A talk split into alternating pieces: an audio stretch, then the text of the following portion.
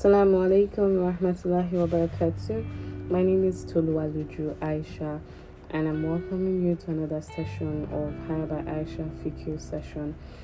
On today's episode, we're going to be talking about ghusl and how to perform ghusl. I'll start off by imploring you to please patronize Haya by Aisha.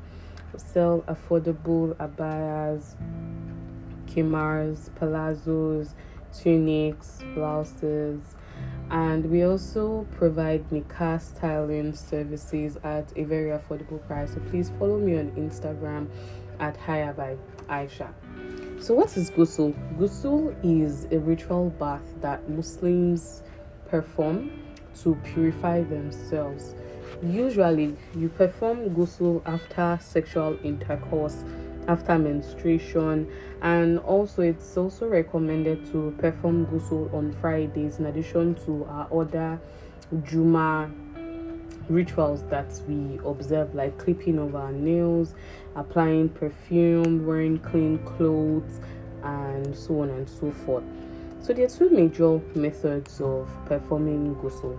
There i like to think of it as one being more detailed than the other and the one which is more detailed is the one that is was prescribed rather by the prophet sallallahu alaihi wasallam. And i'm going to explain in detail how you perform this ghusl using this method. The first thing that you do is to start off by washing your hands and then saying bismillah because we know that as Muslims it's important that we start everything that we do with Bismillah, with Basmala. So you start off by saying Bismillah, you wash your hands. Then the next step is to wash your private parts properly. So some people like to use soap, some people like to just use water, whichever that is convenient for you at that point in time. You could use just soap or you could use just water or soap and water or just water, whichever is convenient for you. So after you've washed your private area properly and you're sure that it is clean, you have to wash your hands again. Islam is a religion that encourages cleanliness and purity. So after you've washed your private parts, you wash your hand again. Then you perform ablution once. And here's what I mean by performing ablution once. When you perform ablution normally, we repeat each part three times for example, when you wash your hand, you wash your hand three times, you rinse your mouth three times, you rinse your nose three times, you rinse your arms three times.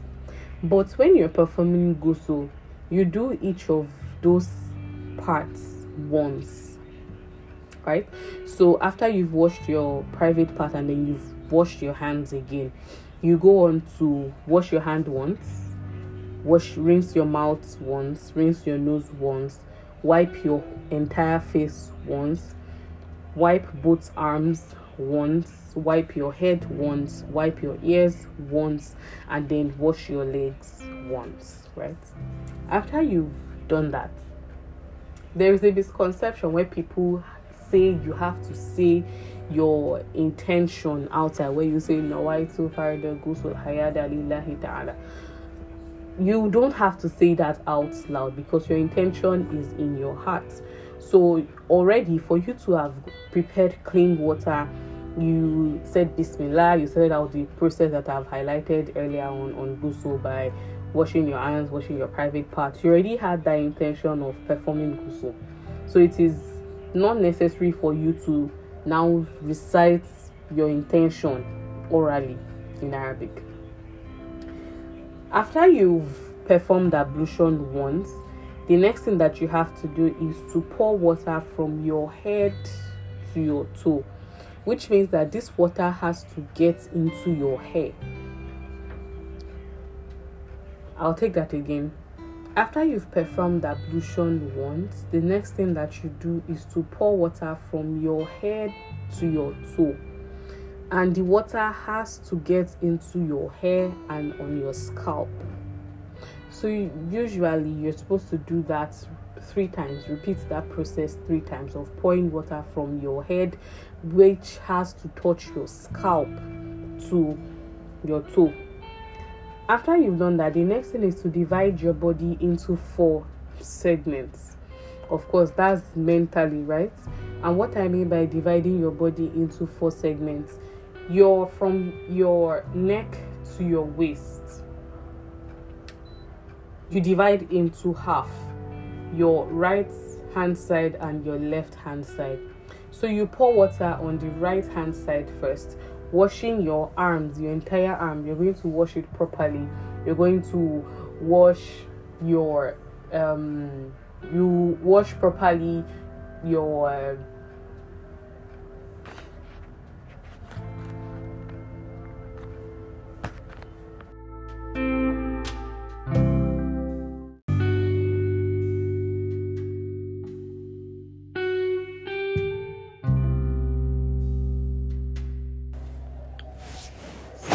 uh, So the next thing that you do, as I was explaining, is that you wash the entire length of your arm, and then as a woman, it's important that you make sure that you wash your breasts properly. You wash under your breasts too, because sweats, my sweat would have gotten trapped there, and the essence of performing ghusl is to purify yourself. So no stone should be left on. You wash your armpits properly and then you make sure that you wash the your back right? Because you've divided your body into two and then your back and your back also is part of that half. So we're not just going to wash the front but we have to wash the entire body.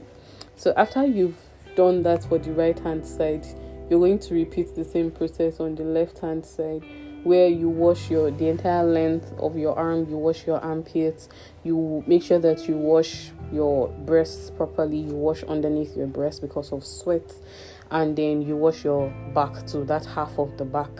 Then the next thing that you're going to do is from your waist to your toes you're going to wash your thighs wash your laps make sure that you wash the back of your knees because sweat can also be trapped there and again the essence of performing ghusl is to purify yourself. Then you wash your ankle properly you wash your toes properly and then you repeat the same process the same procedure for the left hand side. So after you've done this you can perform ablution once. And be careful not to touch your genitals again after you've performed this ablution and then you say your shahada and you're clean and you've completed your ghusl. Easy peasy right?